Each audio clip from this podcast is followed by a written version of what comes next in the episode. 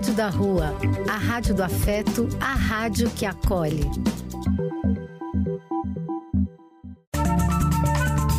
Apoio: Casa de Vó, Banho para Geral e Instituto de Políticas Relacionais. Programa do Véio.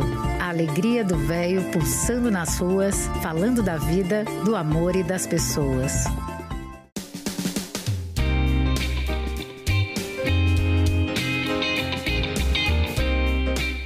Amigos do programa do Velho, o editorial que dá início ao programa de hoje. ANS, Agência Nacional de Saúde Suplementar, põe fim a limite de sessões de terapia nos planos de saúde. Medida aprovada também vale para atendimento com fonoaudiólogos, fisioterapeutas e terapeutas ocupacionais. Depois de ampliar a cobertura dos planos de saúde para usuários com transtornos globais do desenvolvimento, como o TEA, que significa transtorno do espectro autista, a diretoria colegiada da ANS, Agência Nacional de Saúde Suplementar, aprovou nesta segunda-feira o fim da limitação do número de consultas e sessões com psicólogos, fonoaudiólogos, terapeutas, ocupacionais e fisioterapeutas. Eu queria uh, registrar aqui que uh, essa vitória se deu basicamente porque Marcos Mion entrou de firme nas redes sociais contra o que estava sendo aprovado, que não, não tinha aquela cobertura total. Agora vai ter isso aí, nós devemos esse, é, é, esse, esse fato ao Marco Mion, que sem dúvida nenhuma conseguiu conquistar os juízes. Damos os parabéns a ele e ficamos bem claro para nós todos que nós temos que brigar. Temos que realmente não se conformar com as decisões governamentais e prevalecer sempre o que for bom para a sociedade. Um grande abraço a todos. Bom dia, meus amigos. Eu sou Eliseu Labigalini. Tenho a honra de cumprimentá-los e este é o programa do Velho. Bom dia, belo dia, não? Maravilhoso dia. 24 de julho. Abençoado dia para todos nós. Demos graças a Deus por nossa saúde. Muito, muito feliz por estar junto a todos vocês, amigos queridos esse reencontro nos faz muito bem. Hoje é um programa especial porque comemoramos no dia 17 deste mês o Dia do Protetor de Floresta. E vários dos nossos participantes vão mencionar e vão dar a honra a esses dias. Protetor de florestas é muito necessário. Nossa vegetação é muito necessitada. Temos realmente muito, muito desmatamentos desnecessários muitas vezes. Esta é a rádio da rua, a rádio que acolhe, a rádio que é afeto. Somos afeto, somos carinho, somos amor. Grande abraço a todos nosso sarau virtual de hoje, nossa reunião festiva. Sejam todos muito, muito bem-vindos. Continuamos sendo o nosso programa. Vamos nos encontrar até às 12 horas. Agora estamos duas horas de contato com nossos amigos, estamos às ordens de todos. Precisamos ficar atentos a tudo que nos cerca, contra tudo de errado que aí está, sobre os quais não podemos, não devemos nos conformar. Repetindo sempre aquele pensamento: temos que ser tal e qual aquele passarinho que leva uma gota que seja de água em seu bico para ajudar a apagar um fogo enorme na floresta. Esse fogo enorme está resumido em guerra, fome, miséria, preconceito racial. Mas vamos em frente, atrás vem gente. Vamos dar início ao nosso trabalho de hoje, ao nosso programa do velho, com uma poesia que vai ser lida, declamada pela nossa sobrinha Evelise, que é de Londrina, que é de autoria de Alberto Calheiro, que é o heterônimo, heterônimo de Fernando Pessoa. Agradecemos a ela a participação. Muito obrigado, Everese. Bom dia, queridos ouvintes do programa do Velho da Rádio da Rua. Quando vier a primavera. Quando vier a primavera, se eu já estiver morto, as flores florirão da mesma maneira, e as árvores não serão menos verdes que na primavera passada. A realidade não precisa de mim. Sinto uma alegria enorme ao pensar que a minha morte não tem importância nenhuma. Se soubesse que amanhã morria e a primavera era depois de amanhã, morreria contente, porque ela era depois de amanhã. Se esse é o seu tempo, quando havia ela de vir, se não no seu tempo? Gosto que tudo seja real e que tudo esteja certo.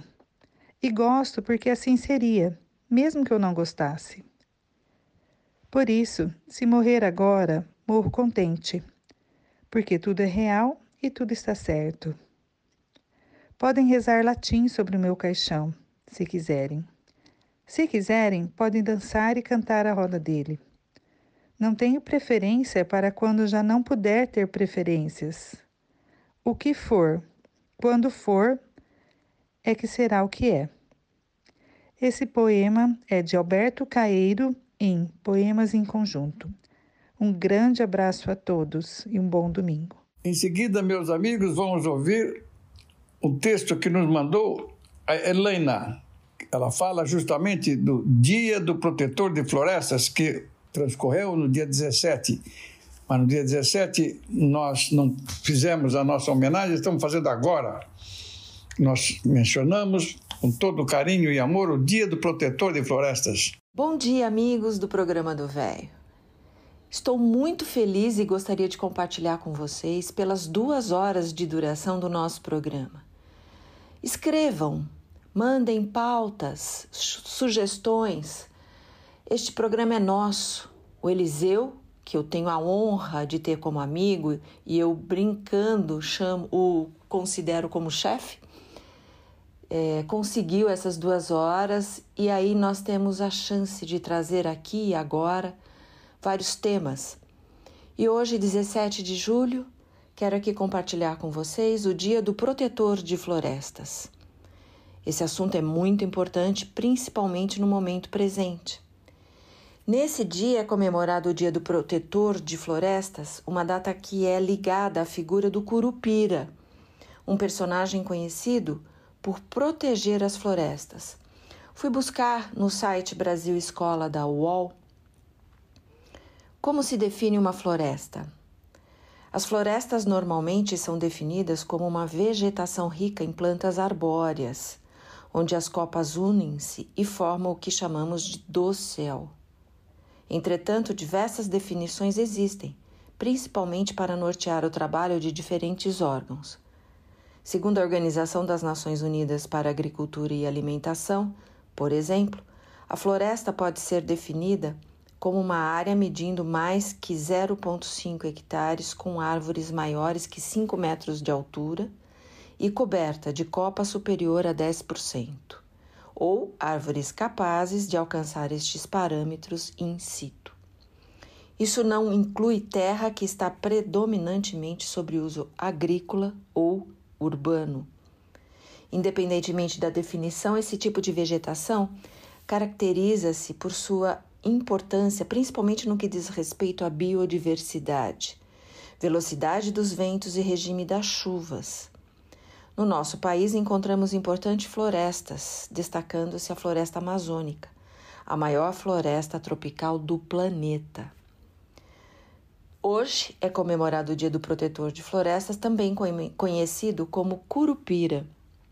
Essa figura do folclore é conhecida pelos seus cabelos vermelhos e pelos pés virados para trás. Seus pés virados ajudam, segundo a lenda, a enganar os inimigos, uma vez que seus passos ficam na posição trocada, dando a falsa impressão de que estão chegando perto dele, quando na realidade acontece o contrário. Segundo o folclore, o curupira protege as florestas das agressões constantes do homem. Socorro, curupira! Tem que estar tá milhões de curupira na nossa floresta para proteger. Então agora eu quero compartilhar com vocês a voz de uma criança contando esta lenda do Curupira. Sejamos mais crianças, mais com responsabilidade para preservar aquilo que a natureza nos dá. Um bom domingo a todos e uma ótima semana. E agora vamos ouvir uma música de Oswaldo Montenegro, uma obra-prima da natureza. Que maravilha!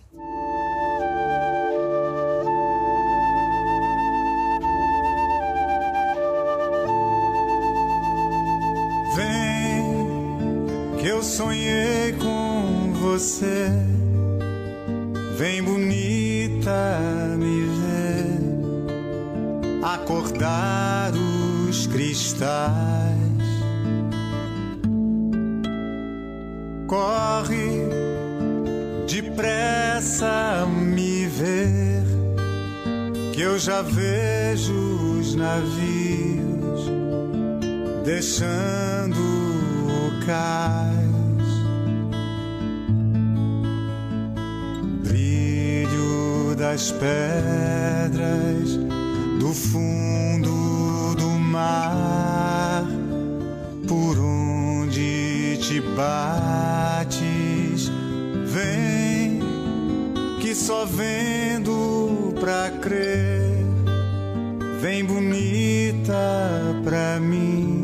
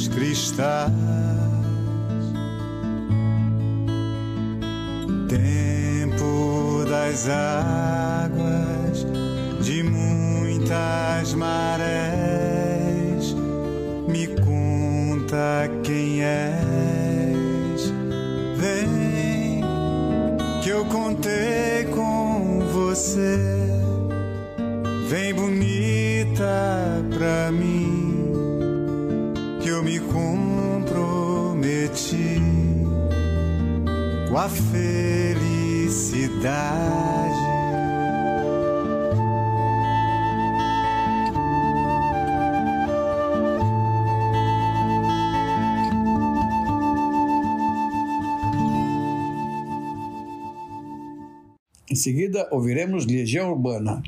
Renato Russo e Adriana Calcanhoto nos apresentam uma bela música.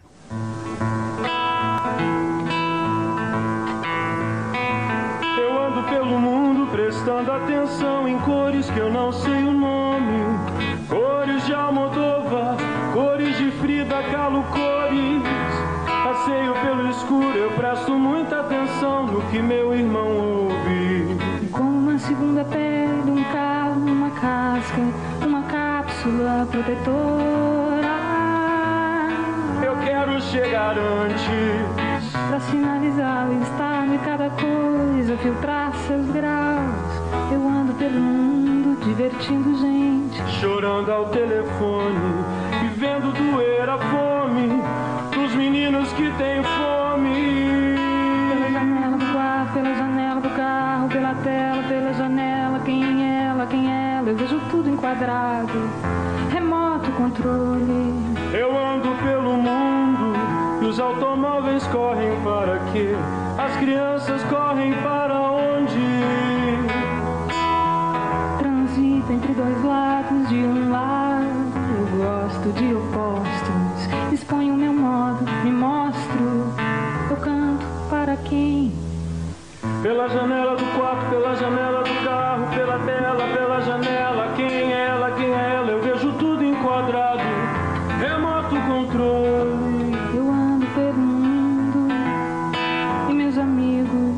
e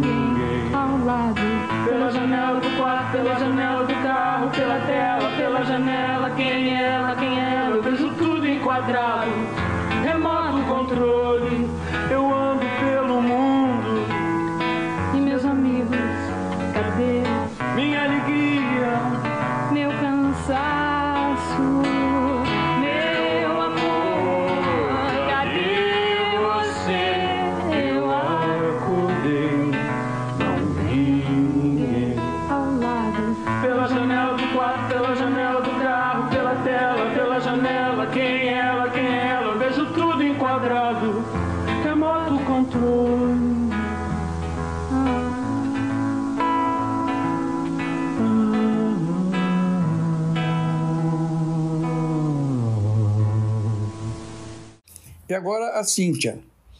A Cíntia vai nos apresentar, como ela manda toda semana, uma beleza de texto sobre os compositores clássicos. Hoje, o brinde é sobre é, de autoria, o autor, o compositor, Rachmaninoff. Rachmaninoff. Vamos ouvi-lo? Queridos amigos e ouvintes do programa do Véio. Hoje trago para vocês, dando sequência aos grandes compositores da música clássica, um pouco sobre a vida e a obra de Rachmaninoff. O russo Sergei Rachmaninoff é considerado um dos mais influentes pianistas do século XX e um dos últimos expoentes da tradição romântica russa. Sergei Vasilievich Rachmaninoff nasceu em 1873 em Semionovo, localidade rural no noroeste da Rússia. Foi pianista, compositor e maestro, considerado um dos últimos nomes do estilo romântico dentro da música erudita. Apesar de seus pais serem pianistas amadores, Rachmaninoff começou a estudar piano de verdade apenas quando foi estudar no conservatório em São Petersburgo, para onde se mudou com a família. Posteriormente, no conservatório de Moscou, foi orientado principalmente por Nicolau Ziverev, o qual mantinha o jovem músico considerado preguiçoso sob um rigoroso regime de disciplina. Já nesta época, ainda jovem, suas primeiras peças para piano foram executadas, revelando um compositor muito habilidoso. Mas sua estreia em 1897 com a Sinfonia número 1 não foi bem recebida pela crítica, o que gerou um quadro de depressão no autor. O pianista só se recuperaria nos anos seguintes após fazer terapia, estreando com o concerto para piano número 2, dedicado ao seu psiquiatra Nicolau, Nikolai Dachau. Foi maestro no Teatro Bolshoi entre 1904 e 1906. Após a Revolução Russa em 1917, deixa São Petersburgo com a família, passando por alguns países europeus até se mudar para os Estados Unidos no ano seguinte, onde viveria até a sua morte em 1943. Enquanto viveu na Rússia, produziu muitas composições, mas após se mudar para a América, a saudade da terra natal abalou profundamente sua inspiração. Apesar disso, assinou contrato exclusivo com a gravadora estadunidense Victor Talk Machine Company em 1920, gravando com ela até 1942.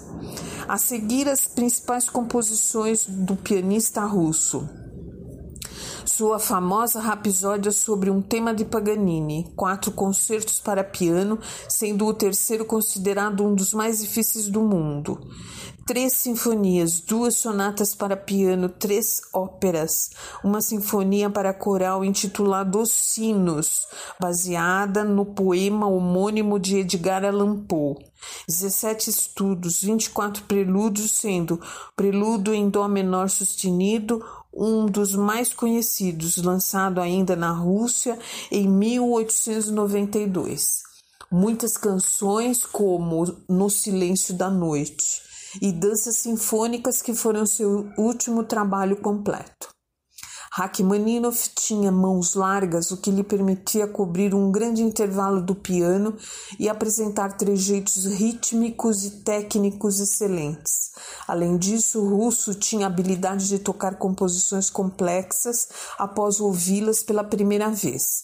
As peças de Rachmaninoff são carregadas de melancolia e elegância. Em suas composições nota-se influência principalmente de Tchaikovsky, mas também de alguns nomes como Liszt, Chopin, Meditner, Balakierev e Mussorgsky.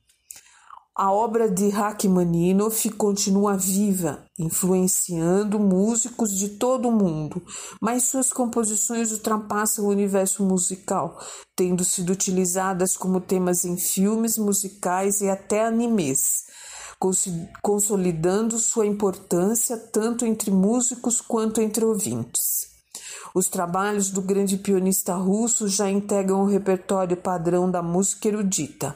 Mais do que isso, suas obras são reconhecidas como verdadeiras obras-primas e executadas por virtuosos músicos, indo muito além da música de Tchaikovsky que tanto o inspirou.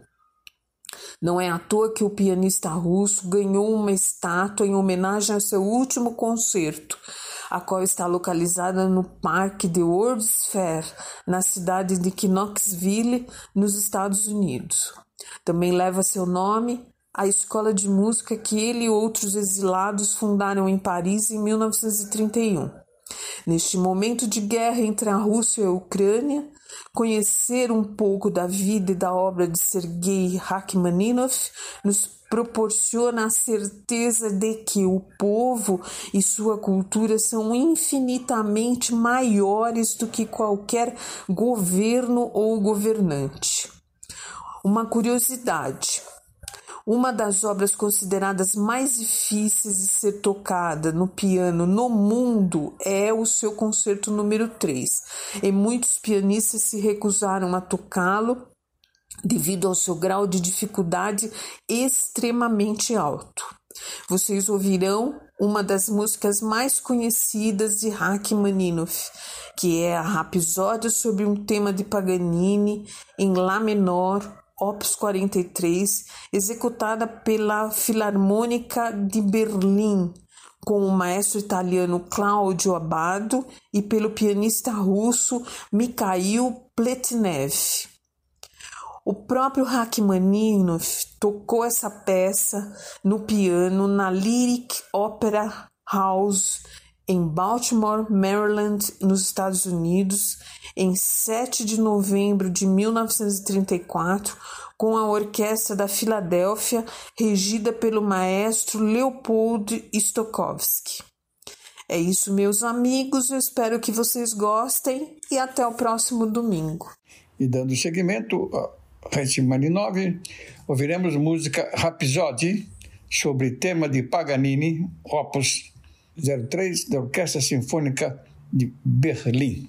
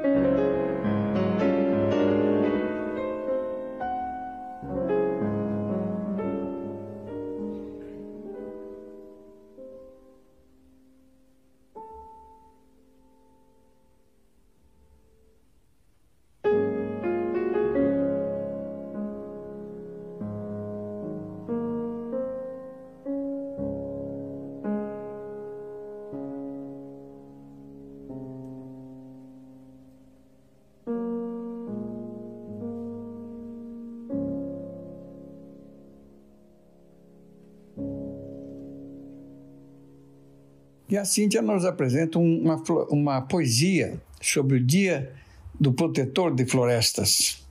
A autoria desse, dessa poesia é Jorge Luiz Valente.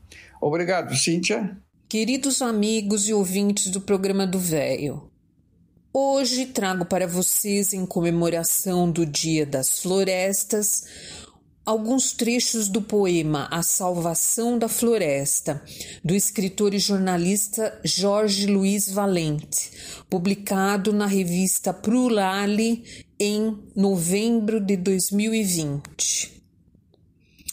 Era uma vez um país que tinha bicho, vida, terra. Besouro, vespa, lesma, laranja vermelha, branca, preta, amarela, roxo, rosa, sépia, que tinha verde escuro e claro sobre a relva. Quando ventava, soprava a bem-aventurança nos campos e ali vivia em paz o guache, a siriema e o rouxinol mamífero, pássaro, réptil, anfíbio, bicho que voa, bicho que enterra-se, bicho que esturra, bicho de guerra, bicho que come semente, que come outro bicho, que come planta, que come folha e erva, bicho de rio, de árvore e de selva.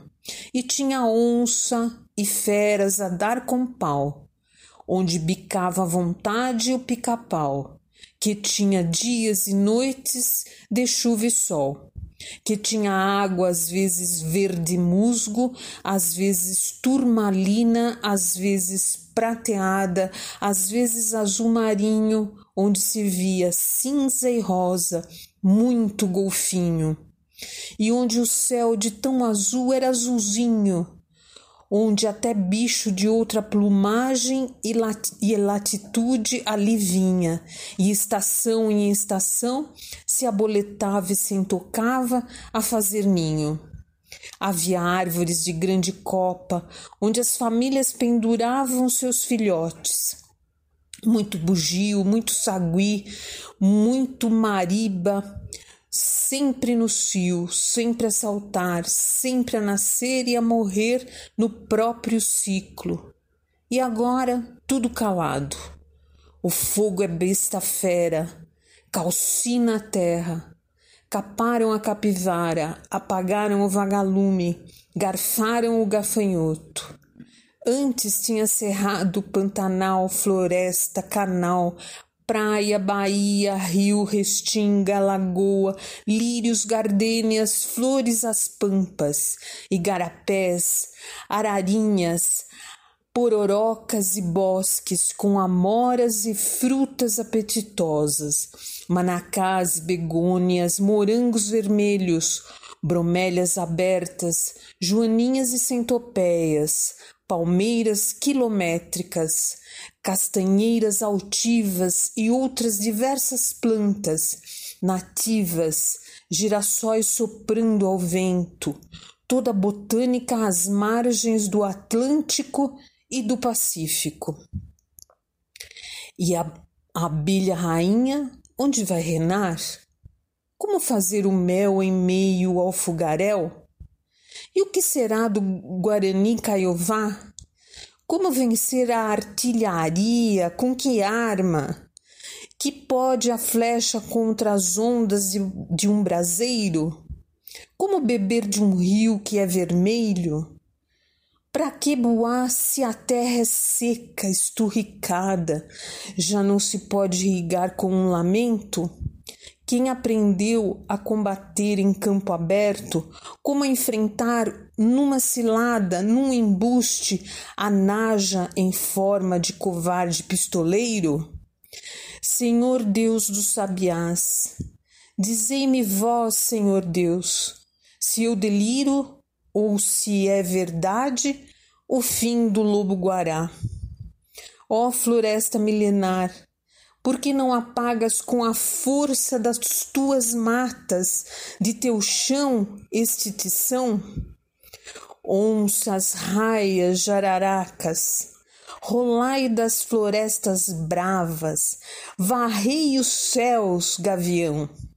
Agora ouviremos a música nada mais, nada menos que Frank Sinatra. Nosso programa está metido, hein? Tá muito legal o nosso programa. Muito obrigado, gente.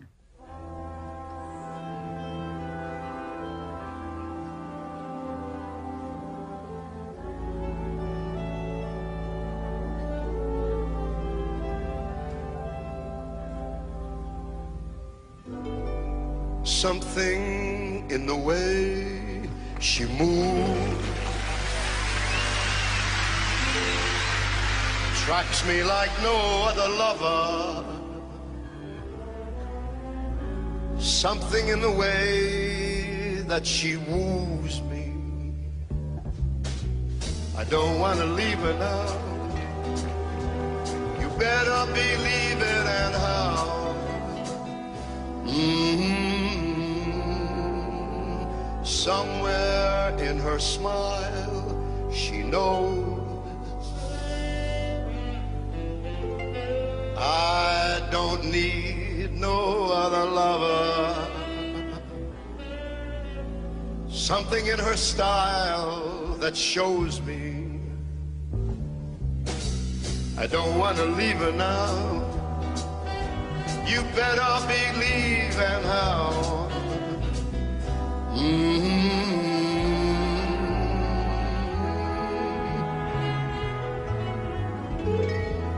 You're asking me, will my love grow? Well, I don't know.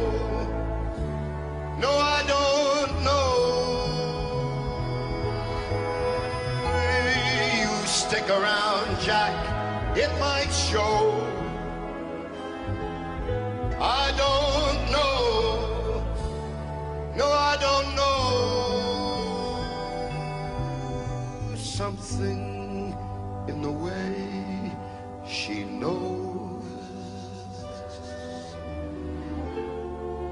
All I gotta do is just think of her. Something in the things that she shows me. Ain't gonna leave her now. You better believe it and how. You're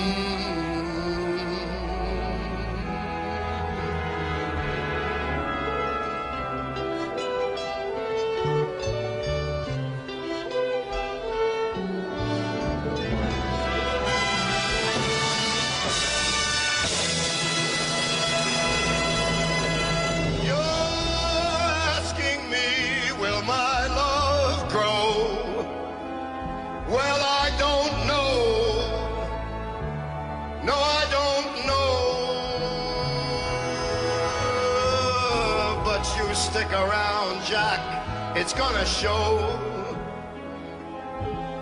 But I don't know. No, I don't know. Something in the way that she knows me. And all I gotta do is think of her. Something in the things that she shows me. I ain't gonna leave her now. You better believe it and how. Mhm.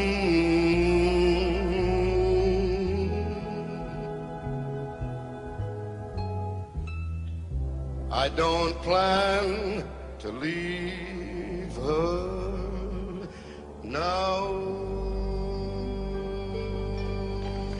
E depois de Frank Sinatra, ouviremos Tom, Vinícius, Toquinho e Miúcha. Olha só aqui, quanta música maravilhosa. Eh, io volevo mandare a Tocchino di fare con me una canzone, la nostra prima canzone, insieme già nove anni fa no? Bahia, il primo lavoro fatto insieme, quando io ho mostrato al mio compagno la- questa meravigliosa playa, piaggia in Bahia si chiama la piaggia di Itapuã. Um velho calção de banho. Um dia pra vadiar. Um mar que não tem tamanho e um arco-íris no ar. Caí-me, sentir preguiça no corpo e numa esteira de vime,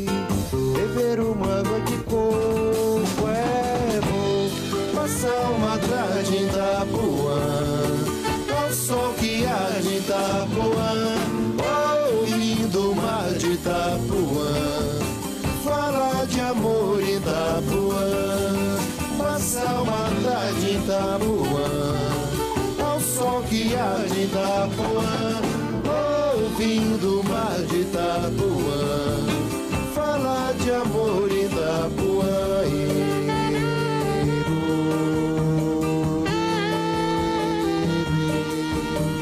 Enquanto o mar inaugura um verde novinho em folha, argumentar com doçura, uma cachaça de rolha e com o olhar esquecido no encontro de céu e mar, bem devagar e sentindo a terra toda rodar.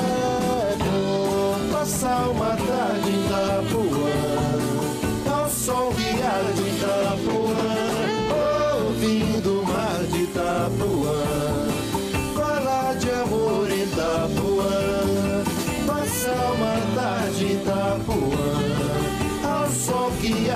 Itapuã, ouvindo mar de Itapuã, falar de amor em Itapuã.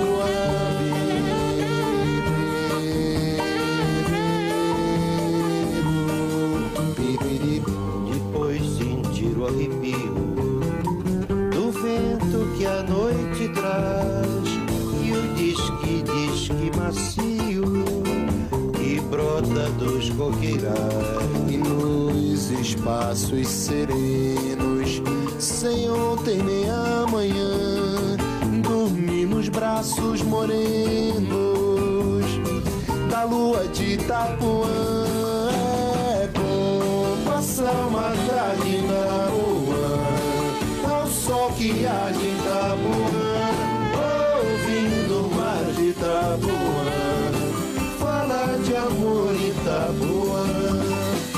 passar uma tarde em Itapuã, ao sol que há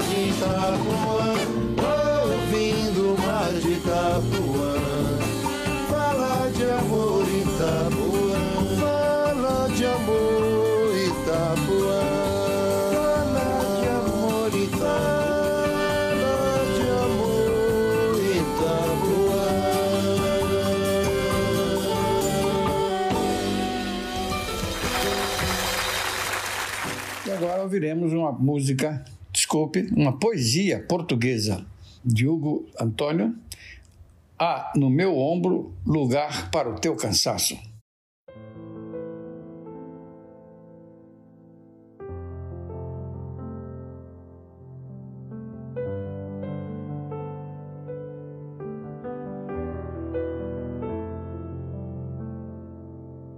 Não caibo nesta tarde que me desfolhas sobre o coração. Renovam-se-me sob os passos todos os caminhos, e o dia é uma página que lida e soletrada descubro inatingível como o vento, a rua e a vida. As mesmas mãos que antes desfraldavam domésticas insígnias abaixo dos beirais emprestam novos pássaros às árvores. Pétala a pétala, chego à corola desta minha hora. Roubo o meu ser a qualquer outro tempo. Não há em mim memória de alguma morte, em nenhum outro lugar me edifiquei. Arredondas à minha volta os lábios para me dizer: recuo de repente àquele princípio que em tua boca tive. Eu sei que só tu sabes o meu nome. Tentar sabê-lo foi afinal o único esforço importante da minha vida. Sinto-me olhado e não tenho mais ser que ser visto por ti. Há no meu ombro lugar para o teu cansaço e a minha altura é para ser medida palmo a palmo pela tua mão ferida.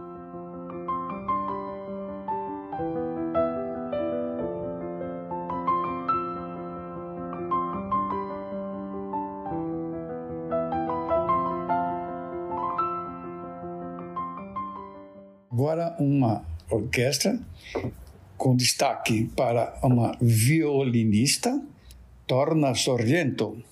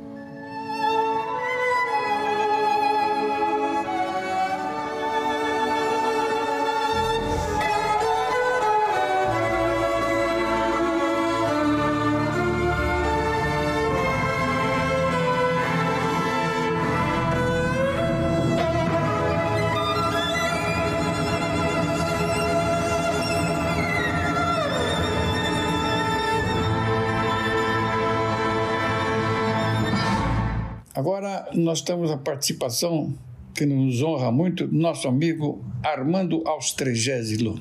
Ele vai falar conosco umas coisas muito, muito legais é, sobre as quatro estações que existem no nosso planeta. Salve Eliseu, é uma honra estar participando aqui do programa do Velho. Eu sou o Armando e o meu tema hoje é falar sobre as estações do ano e como é que a gente pode se organizar a partir do que aprendi ao longo da minha vida na medicina tradicional chinesa e também no xamanismo, que é o conhecimento dos povos mais antigos, antes mesmo do que a gente conhece a respeito do, dos livros da Índia e da China. Ah, o xamanismo ele é do mundo inteiro, são os conhecimentos dos povos antigos de todo o planeta reunidos e que deixaram um legado muito importante para nós. Esses povos conheceram o mundo e a vida a partir do que eles observavam e foram criando conceitos a respeito dessas observações. os povos começaram a observar as estações do ano, né? Passagem do ano, a época está mais fria, a época está mais quente, quando estava esfriando, quando estava esquentando. Então tudo isso daí gerou um, um outro tipo de conhecimento. E eu pretendo aqui abordar um pouco dessas estações e de alguns conhecimentos antigos, né, dos povos ancestrais, que possam servir de alguma coisa para a organização da nossa vida moderna aqui, nesse momento da vida. E para ter uma compreensão maior, é necessário que a gente faça algumas observações iniciais. Por exemplo, do hemisfério norte, o ano começa, né, o ano civil, que é de janeiro a dezembro, o ano começa no inverno. E para nós aqui no hemisfério sul, o ano começa, o, o ano civil começa no verão. E eu vou preferir falar sobre um ano que começa no inverno. Não no 1 de janeiro, mas um ano que para a gente aqui, no meio do ano civil, poderia começar o nosso ano para uma organização melhor. E por mais que pareça estranho, não é que você vai dizer que metade, você vai começar o ano na metade do ano. Não, na verdade é organizar as suas coisas de acordo com o ano que começa no inverno. E o inverno é uma estação muito interessante porque a gente fica mais para dentro mesmo vivendo numa grande cidade, a gente fica mais para dentro, porque o frio já tem essa tendência de buscar interiorizar a, a, pessoa. E a gente já começa isso a rigor no outono, mas no inverno é que a gente percebe isso com mais clareza. E outro detalhe é que a gente conhece normalmente as quatro estações, né? Inverno, primavera, verão e outono. E eu ainda vou falar de divisão dessas quatro em oito estações, ou oito subestações. Então, tem inverno, aí é, é, vai de, gente aqui, de 21 de junho até 21 de setembro, mas se a gente dividir no meio no dia 5 de agosto, a gente tem a primeira parte do inverno, chamada de inverno propriamente dito, e a segunda parte do inverno, que a gente chama de germinação. Então a primeira, a primeira parte do inverno é a parte que a gente chama inverno mesmo. E esse texto falado pelo Armando sobre os, as estações, as quatro estações no nosso Brasil, nós vamos dividir em duas partes. A fala dele hoje do, em duas estações e depois nas outras duas nos, no próximo programa. Assim nós ficamos com um atendimento nossa satisfação maior para nós. Muito obrigado, viu, Armandão? O inverno, então, é a estação, a primeira parte, né? É a estação onde nós devemos estabelecer uma nova meta.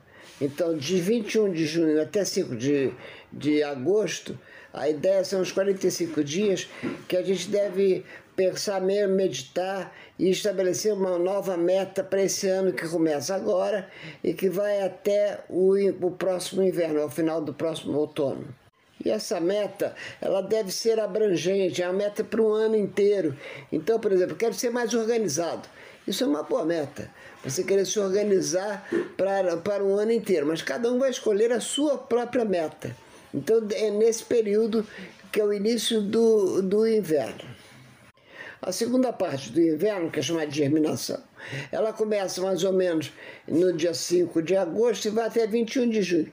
E germinar, nesse caso nosso aqui, significa se organizar, planejamento. Então, de 5 de agosto até 21 de setembro é o tempo para organização, planejamento desse ideal do ano inteiro. E pela medicina chinesa, a gente diz que o inverno ele é próprio, quer dizer, tanto na primeira parte quanto na segunda, é próprio de virem medos, surgirem medos, às vezes medos antigos ou medos atuais. E medo a gente só deve tratar da seguinte maneira: primeiro é reconhecer o medo. E a segunda parte disso é enfrentar o medo. Enfrentando os nossos medos é que vem a coragem. Uma dica também da medicina chinesa é ter bastante cuidado com sal e água nesse período. Beber bastante água no inverno, que a gente esquece de beber água, e na comida comer cada vez com menos sal. O sal ele aumenta os nossos medos. Então, comendo menos sal, você fica melhor nesse período. E uma atenção também com os pensamentos. O inverno é, é a parte do ano dos nossos pensamentos e não deixar que os pensamentos nos dominem. Nós é que precisamos dominar os nossos pensamentos. E o Armando nos mandou as quatro estações e Vivaldi.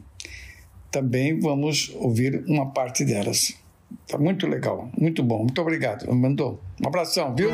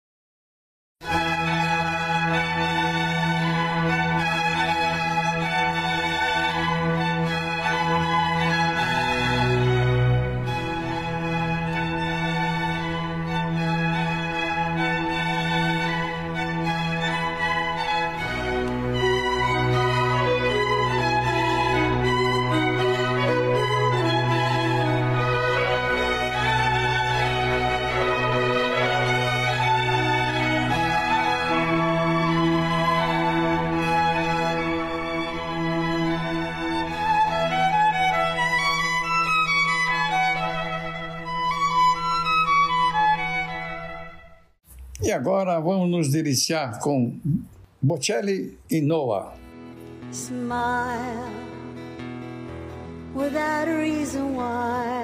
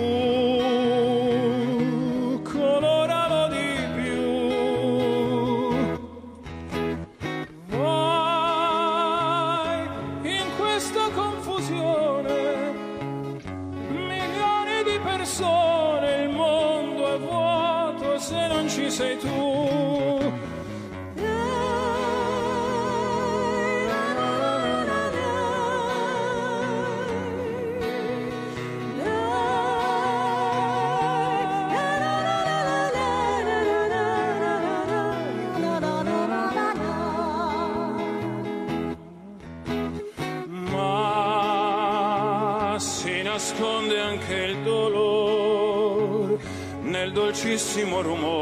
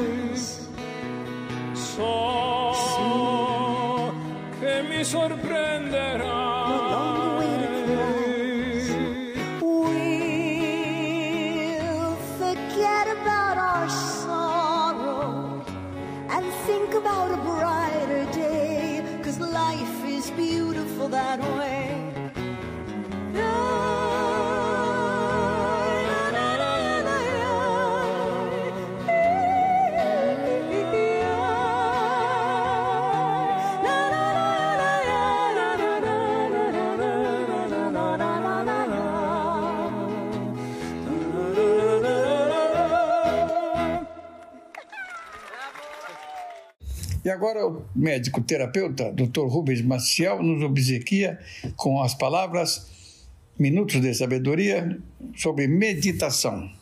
Vai ser muito legal nós aprendermos realmente a meditar. Olá, meu nome é Rubens Maciel e eu sou terapeuta e praticante de meditação budista. Baseado nas ideias da psicologia budista, eu quero falar sobre o tema Por que sofremos? Para os budistas, a palavra para sofrimento é dukkha, que quer dizer eixo fora do centro de uma roda, o que faz com que ela gire de forma inconstante, subindo e descendo. Essa também é a característica de nossas vidas. Ela sobe e desce em um movimento impermanente. Hoje você está com saúde e amanhã está doente. Hoje você tem dinheiro e amanhã poderá ficar sem. Quando você tem um amor, está arriscado a perdê-lo. Então, nós não temos como manter as coisas como gostaríamos. O problema é que essas mudanças trazem muitas angústias e muita infelicidade para as pessoas, principalmente quando elas estão por baixo. Mas quando estão por cima é uma alegria, só que não conseguimos manter as coisas assim. Um aspecto dessa impermanência é que algumas pessoas podem pensar que esse momento de sofrimento é uma espécie de castigo imerecido.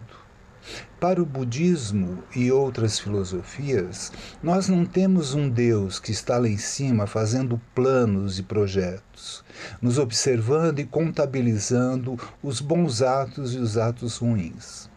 Nosso sofrimento é o resultado das nossas ações. Nós vamos construindo nossa felicidade ou nossa dor, através do caminho que nossas ações vão constituindo. É fácil entender quando a gente pensa que a cada ação existe uma reação. Isso é uma lei universal. Por exemplo, se você ofender alguém, provavelmente a pessoa vai reagir. Por outro lado, podemos tentar ser mais gentis, mais atenciosos com os outros, e isso nos ajudará a construir uma base para um caminho mais feliz. Obrigado e até a próxima. E agora a Regina vem com um texto fabuloso. Regina, da nossa, nossa colega da hidroginástica, está conosco. Muito obrigado, viu, Regina? Bom dia, ouvintes da Rádio da Rua.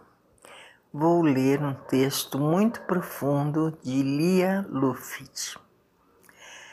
A cada momento, alguém deixa esse mundo para trás. Não sabemos quantas pessoas estão na nossa frente. Não dá para voltar para o fim da fila. Não dá para sair da fila, nem evitar essa fila então, enquanto esperamos a nossa vez, faça valer a pena cada momento vivido aqui na Terra. Tenha um propósito, motive pessoas. Elogie mais, critique menos. Faça ninguém se sentir um alguém do seu lado. Faça alguém sorrir, faça a diferença Faça amor, faça as pazes, faça com que as pessoas se sintam amadas. Tenha tempo para você. Faça pequenos momentos serem grandes. Faça tudo o que tiver que fazer e valem. Viva novas experiências, prove novos sabores. Não tenha arrependimentos por ter tentado além do que devia, por ter valorizado alguém mais do que deveria e por ter feito mais ou menos do que podia. Tudo está no lugar certo. As coisas só acontecem quando tem que acontecer. Releve. Não guarde mágoas, guarde apenas os aprendizados. Liberte o rancor, transborde o amor, doe amor. Ame mesmo quem não merece. Ame sem querer receber nada em troca. Ame pelo simples fato de você vibrar amor e ser amor. Mas sempre ame a si mesmo antes de qualquer coisa. Esteja preparado para partir a qualquer momento. Você não sabe seu lugar na fila. Então se prepare para deixar aqui apenas boas lembranças. Suas mãos vão embora vazias. Não dá para levar malas nem bens. Se prepare diariamente para levar consigo somente aquilo que tem no coração. Agora quem vem conosco é o Cabral. Doutor Cabral, muito obrigado. Texto muito legal, hein, Cabral? Grande abraço, viu?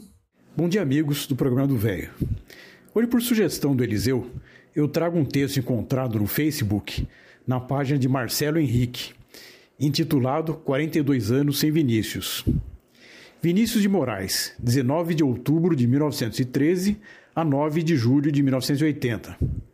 Dois dias após a morte do poeta, Carlos Drummond de Andrade publicou no Jornal do Brasil A Música Popular Entra no Paraíso, uma linda e bem-humorada homenagem ao amigo em forma de alegoria. São Pedro tenta convencer o Criador a deixar entrar no céu seu servo Vinícius, menestrel da Gávea e dos amores inumeráveis. No final do texto, o santo consegue seu feito e acontece a emocionante cena da chegada do poeta ao firmamento. De vários pontos vem se aproximando o senhor, Pixinguinha, Heitor dos Prazeres, Ciro Monteiro, Noel Rosa, Dolores Duran, Orfeu, Eurídice, Mário de Andrade, Manuel Bandeira, Portinari, Murilo Mendes, Maísa, Lúcio Rangel, Tia Ciata, Santa Cecília, Antônio Maria, Bar, Ernesto Nazaré, Jaime Ovale, Chiquinha Gonzaga e outros e outros e outros que não caberiam nesse relato, mas cabem na mensidão do céu e do som, e unem-se ao coral. Teu caminho é de paz e de amor. abre os teus braços e canta a última esperança, a esperança divina de amar em paz. E agora um soneto, de autoria do poeta, intitulado Soneto da Hora Final. Será assim, amiga. Um certo dia, estando nós a contemplar o poente, sentiremos no rosto, de repente, o beijo leve de uma aragem fria. Tu me olharás silenciosamente, eu te olharei também, com nostalgia, e partiremos, tontos de poesia, para a porta de treva aberta em frente. Ao transpor as fronteiras do segredo, eu calmo te direi: não tenhas medo, e tu tranquila me dirás: sê forte. E como dois antigos namorados, noturnamente tristes e enlaçados, nós entraremos nos jardins da morte. Montevidéu, julho de 1960. Saudade do poeta. Era isso, meus amigos. Um forte abraço e uma ótima semana a todos. E o Cabral nos mandou, e Maria Creuza, mais Toquinho, mais Vinícius, cantando Tarde em Itapuã. Que coisa gostosa!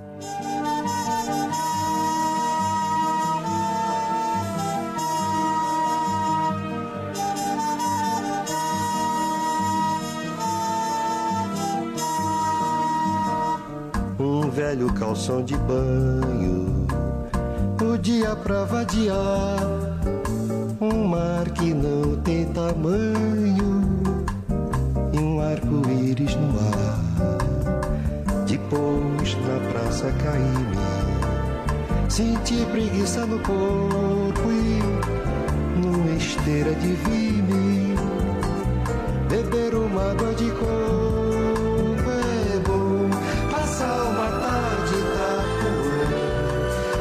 Itapuã,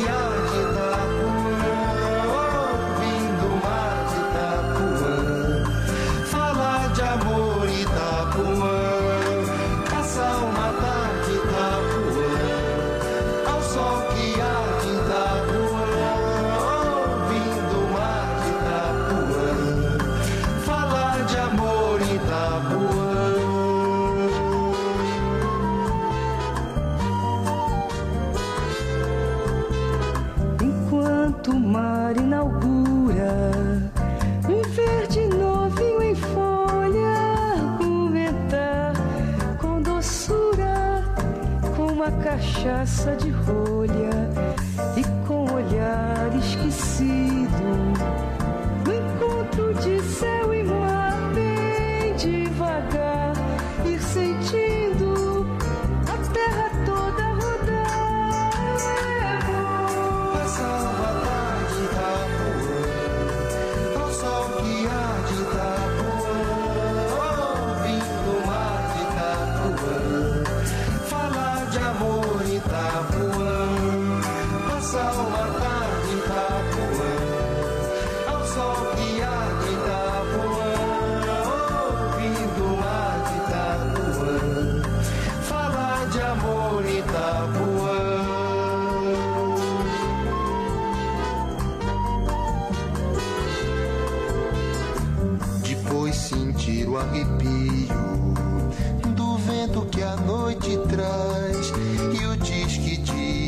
macio que brota dos coqueirais e nos espaços serenos. Sem ontem nem amanhã dormir nos braços morenos da lua de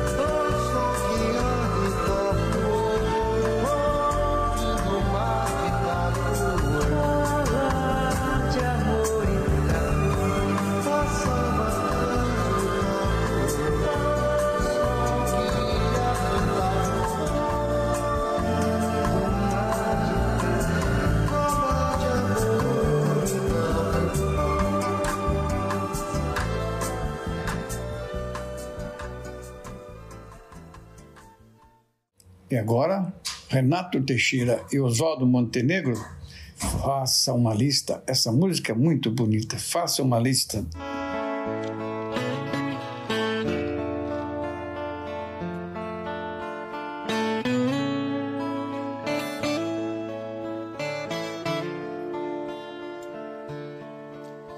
Faça uma lista de grandes amigos que você mais via dez anos atrás. Quantos você ainda vê todo dia? Quanto você já não encontra mais? Faça uma lista dos sonhos que tinha. Quantos você desistiu de sonhar? Quantos amores jurados para sempre? Quantos você conseguiu preservar? Onde você ainda se reconhece na foto passada ou no espelho de agora? Hoje é do jeito que achou que seria. Quantos amigos você jogou fora? Quantos mistérios que você sondava? Quantos você conseguiu entender? Quantos segredos que você guardava? Hoje são bobos, ninguém quer saber. Quantas mentiras você condenava? Quantas você teve que cometer? Quantos defeitos sanados com o tempo era o melhor que havia em você?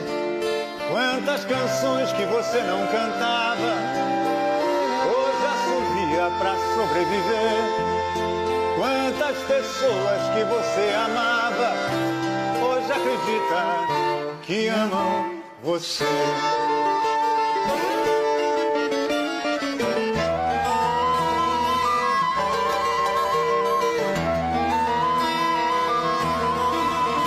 Faça uma lista de grandes amigos, quem você mais via dez anos atrás. Quantos você ainda vê todo dia? Quantos você já não encontra mais? Quantos segredos que você guardava hoje são bobos, ninguém quer saber. Quantas pessoas que você amava hoje acredita que amam você.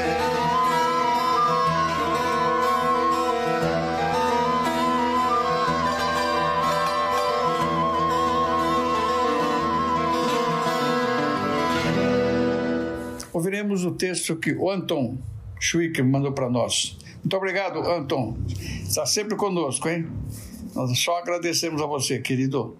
Esse programa é feito desse jeito, com uns amigos nossos mandando suas participações e nós estamos aqui representando hoje. Muito legal. Muito obrigado, viu? Olá, amigos do programa do Velho. Aqui é Anton novamente para o nosso cantinho de reflexões aqui no programa do Velho. Aproveitando essa semana que se comemora o Dia de Proteção das Florestas, vou voltar aos meus primeiros comentários aqui referentes à questão da proteção do meio ambiente, de mudanças climáticas e de como isso afeta a nossa vida. É muito simples você perceber o quanto tem sido alterado o meio ambiente, principalmente no Brasil, nos últimos tempos e de maneira muito rápida. Muito mais rápido, inclusive, do que os cientistas preveem ou estavam prevendo quando estavam ao estudar os efeitos dos gases de efeito estufa sobre a nossa atmosfera. Só nesse ano nós tivemos fortes chuvas em Pernambuco, com centenas de mortos. Tivemos no Rio de Janeiro também um, um, é, vários dias com muita chuva, também causando muito prejuízo e muitas mortes. Na Bahia também tivemos um, um efeito semelhante. E por outro lado, no ano passado, vimos surgir novamente no horizonte a questão da crise hídrica.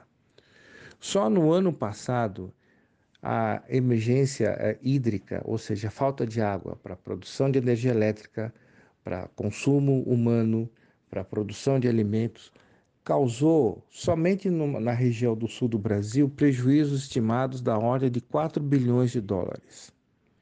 E ainda tivemos seca no Pantanal, com outro prejuízo estimado em torno de 3 bilhões de dólares. E assim as nossas culturas, que também é, são muito utilizadas, não só para consumo alimentar no Brasil, mas também para exportação, ou seja, representa divisas, representa emprego, representa investimentos, como as culturas de trigo, milho, soja e arroz no Brasil, são afetadas por essas mudanças climáticas. Precisamos mudar a nossa forma de pensar, a nossa forma de atuar, a nossa forma de viver. A Amazônia também sabemos o quanto tem sido afetada por questões de desmatamento, por queimadas.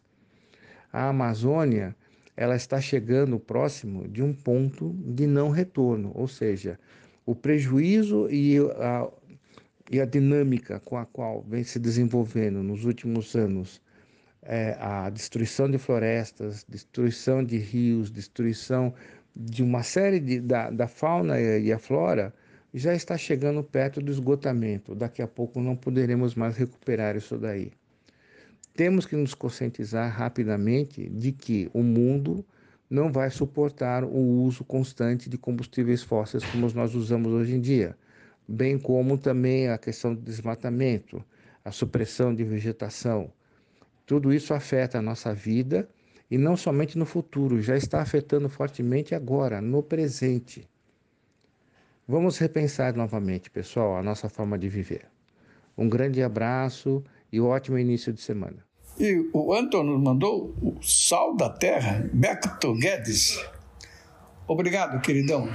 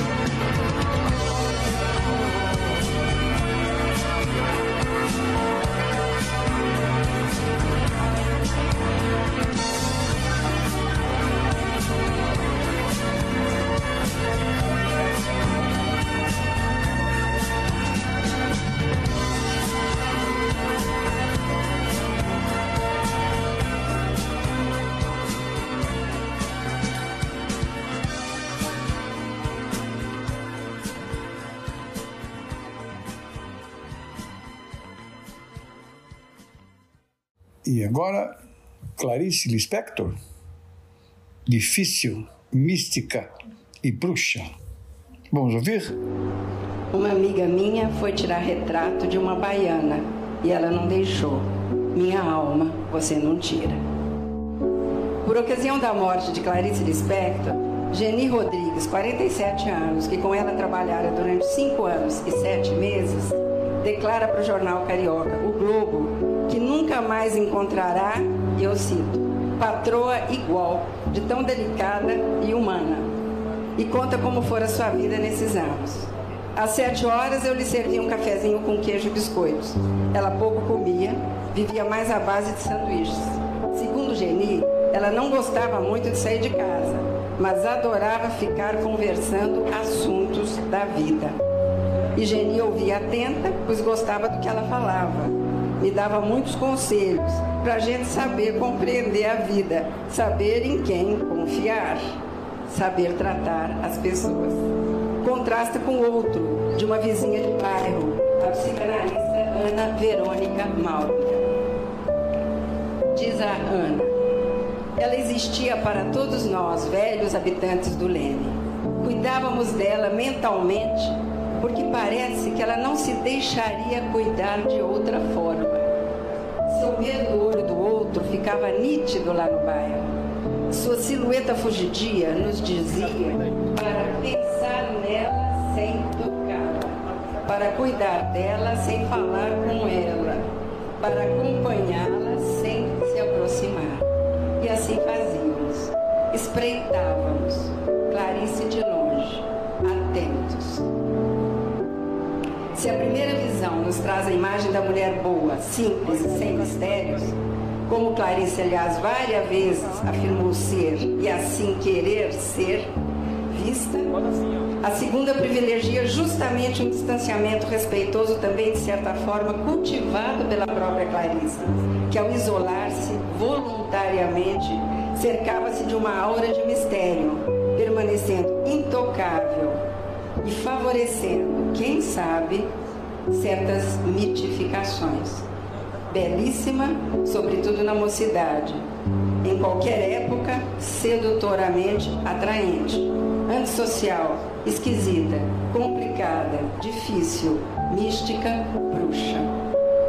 Próxima, distante, vaidosa, terna, sofrida, lisérgica, vidente, visionária, intuitiva, adivinha, estrangeira, enigmática, simples, angustiada, dramática, judia, insolúvel.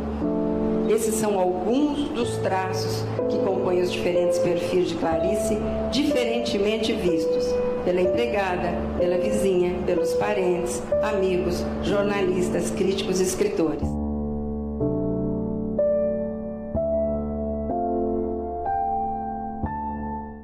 Agora, Elaine nos mandou Pharrell Williams, Happy. Música muito legal, hein? Estamos muito felizes com a participação de todos os nossos amigos. Muito obrigado a todos.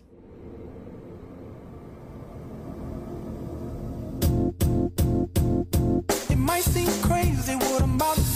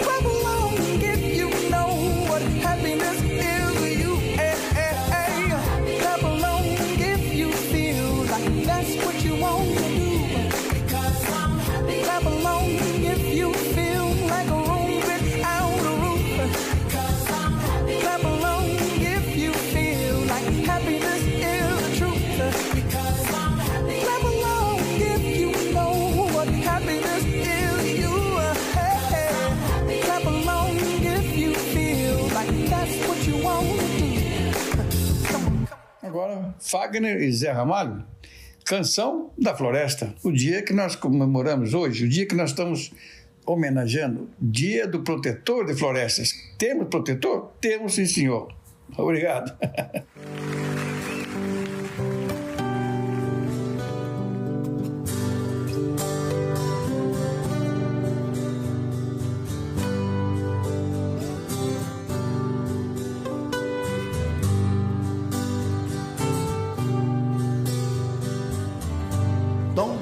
árvores, morrem índios, queimam matas, ninguém vê. Que o futuro está pedindo uma sombra e não vai ter. Pense em Deus, alerte o mundo, pra floresta não morrer. Devastação é um monstro que a natureza atropela. Essas manchas de queimadas que hoje vemos sobre ela são feridas que os homens fizeram no corpo dela. Use as mãos, molde uma planta, regue o chão, faça um pomar. Ouça a voz do passarinho, a floresta quer chorar. A natureza está pedindo pra ninguém me assassinar.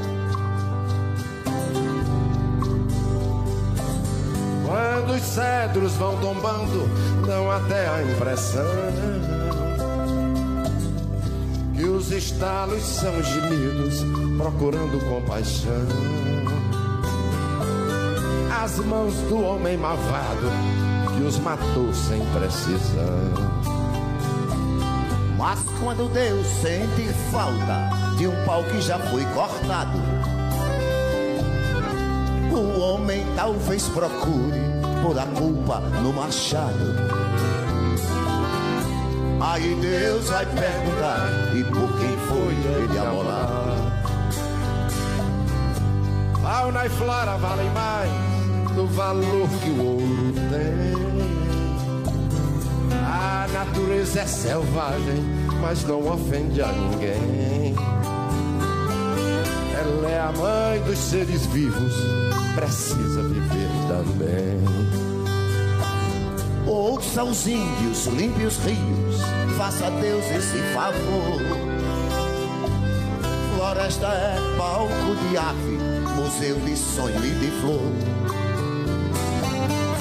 Vamos cuidar com carinho tudo que Deus fez com amor. Use as mãos, mude uma planta, regue o chão, faça um pomar. Ouça a voz do passarinho, a floresta quer chorar.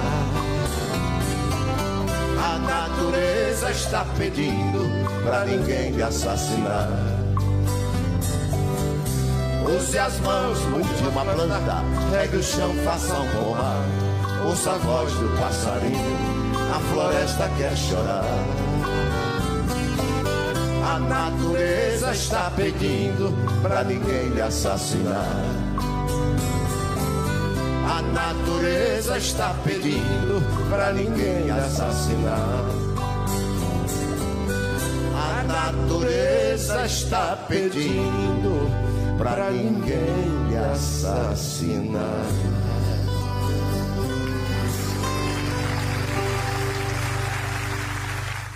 E agora, Betânia e Zeca Pagodinho. Muito legal. Essa foi uma dica da nossa Guga, Guguinha querida, sobrinha, residente em Maringá, Paraná. Obrigado, Guguinha.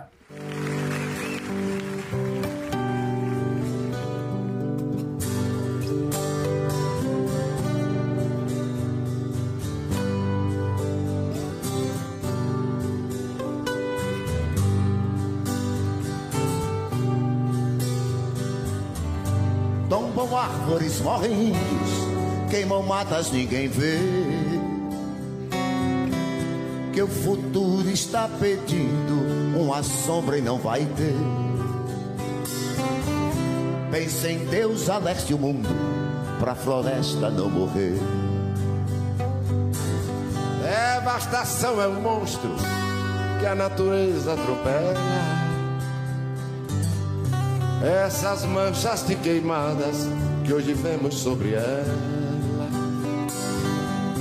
são feridas que os homens fizeram no corpo dela.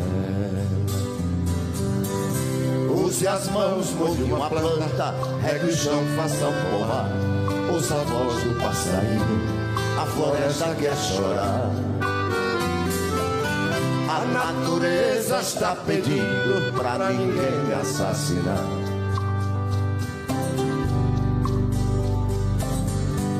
Quando os cedros vão tombando, dão até a impressão que os estalos são gemidos procurando compaixão. As mãos do homem malvado que os matou sem precisão.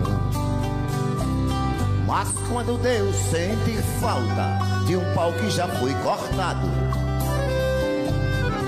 o homem talvez procure por a culpa no machado. Aí Deus vai perguntar: e por quem foi ele amolar? Fauna e flora valem mais do valor que o ouro tem. A natureza é selvagem, mas não ofende a ninguém. Ela é a mãe dos seres vivos, precisa viver também. Ouça os índios, limpe os rios, faça a Deus esse favor. Floresta é palco de ave, museu de sonho e de flor. Vamos cuidar com carinho tudo que Deus fez com amor. Use as mãos, mude uma planta, regue o chão, faça um pomar. Ouça a voz do passarinho, a floresta quer chorar. A natureza está pedindo pra ninguém lhe assassinar. Use as mãos, mude uma planta, regue o chão, faça um pomar. Ouça a voz do passarinho, a floresta quer chorar. A natureza está pedindo pra ninguém lhe assassinar. A natureza está pedindo pra ninguém assassinar. A natureza está pedindo pra ninguém lhe assassinar.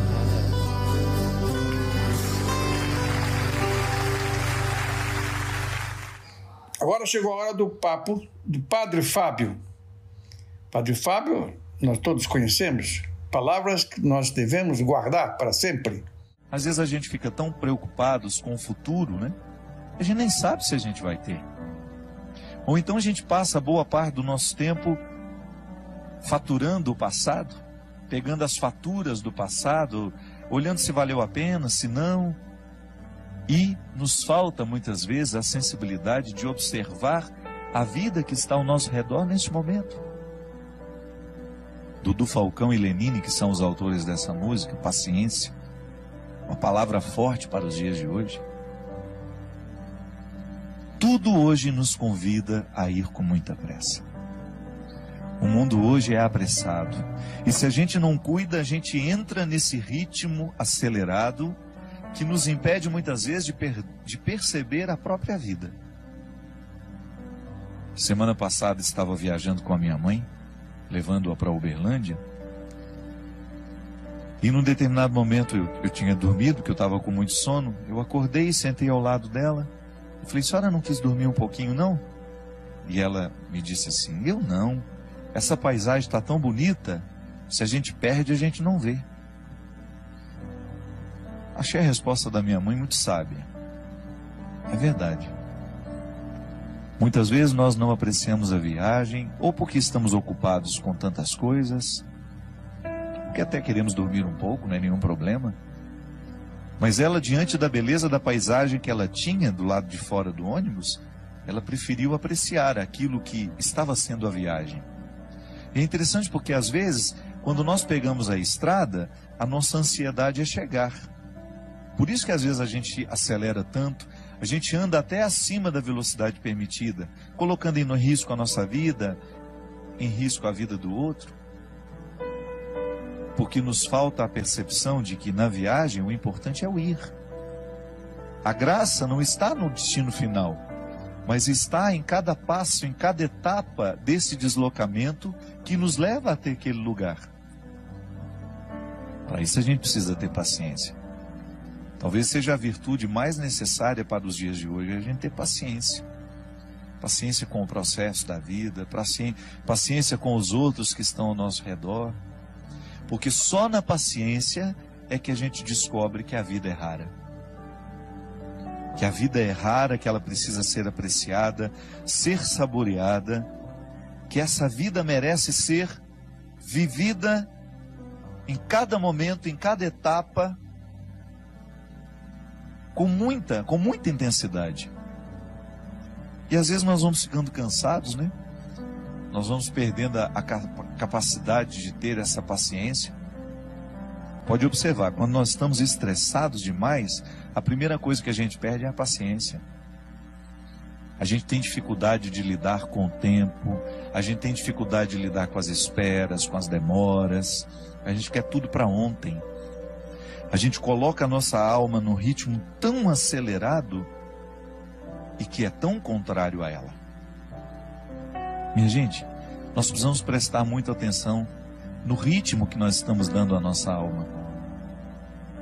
Muitas vezes nós estamos fazendo a nossa alma viver num ritmo que sufoca, que mata aos poucos.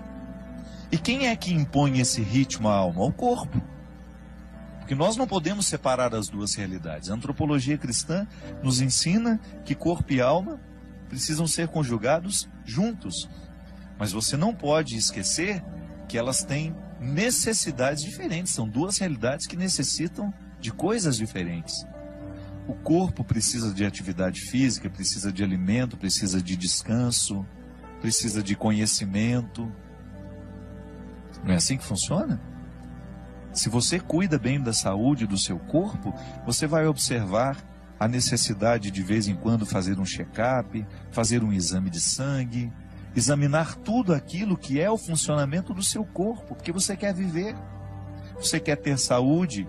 Então, para ter saúde, é preciso administrar as necessidades do corpo. É preciso compreender o mecanismo do corpo, como é que ele funciona, quais são as necessidades que ele tem. Corpo precisa ser hidratado, então por isso a gente não pode esquecer de beber água. O corpo precisa de higiene, por isso que nós não podemos deixar de tomar banho, cortar o cabelo, cortar as unhas. O corpo precisa de ter dinâmica, ele precisa estar disposto. Para isso que a gente coloca uma disciplina de atividade física, para que esse corpo não fique envelhecido mais do que a idade que você tem. Isso também acontece. Às vezes a gente está com 50 anos, mas por causa da vida errada que a gente deu ao corpo, que a gente impôs ao corpo, talvez a gente já esteja com 70 anos na carne, mas não na realidade. Então o corpo tem necessidades que se a gente não observa, ele entra num processo de falência logo. Aí aquela vida bonita que você poderia desfrutar, você não desfruta porque você foi negligente com as necessidades do seu corpo. Aí você vai para as necessidades da alma. Oh meu Deus, como são diferentes as necessidades da alma. A alma precisa de oração, a alma precisa de silêncio, Claro, é o corpo que faz esse silêncio para que depois a alma possa sentir. Eu gosto de dizer que quando o corpo fica calado, até que a alma comece a sentir os benefícios do corpo estar quieto e calado, vai um tempo. Não é imediato. A alma fica rebuliça dentro do corpo porque a gente está sempre apressado. Nós estamos dando ao corpo um ritmo alucinante constantemente. Então a alma tem dificuldade de descansar. E a oração, a verdadeira oração, é aquela que, calado o corpo, a alma também começa a se calar. E aí ela começa a ficar propensa a Deus. Ela começa a ter a possibilidade de ter um encontro com Deus por quê? Ao disciplinar o corpo numa quietude e num silêncio, a alma começa a entrar neste contexto de silêncio, de quietude, que é onde a gente vai ter a oportunidade de ouvir Deus falar com a gente. Agora, intermediando uma música do Yamandu Costa. Hoje ele vem com ritmo colombiano. Muito obrigado quem mandou para nós.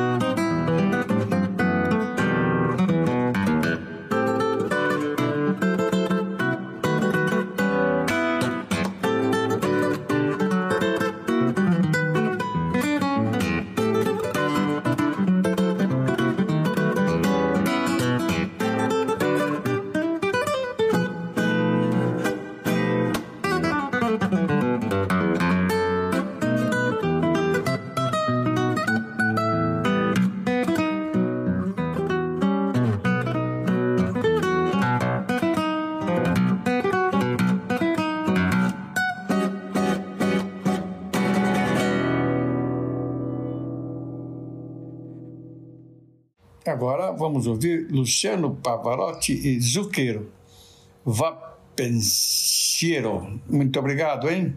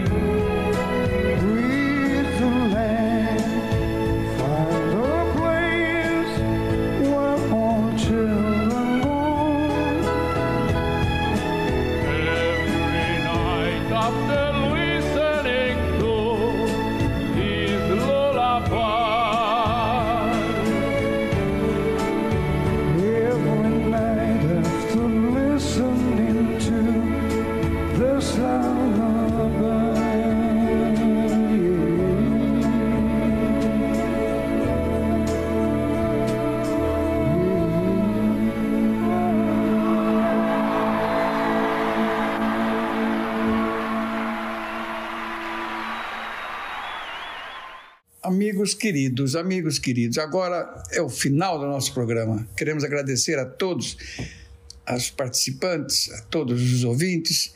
A audiência nossa está crescendo muito. Fico muito feliz em agradecer a vocês todos. Muito obrigado. Um bom final de domingo, uma boa semana que se começa. Um grande abraço a todos e muitíssimo obrigado, hein? Grande abraço. Fiquem com Deus. Tchau, tchau.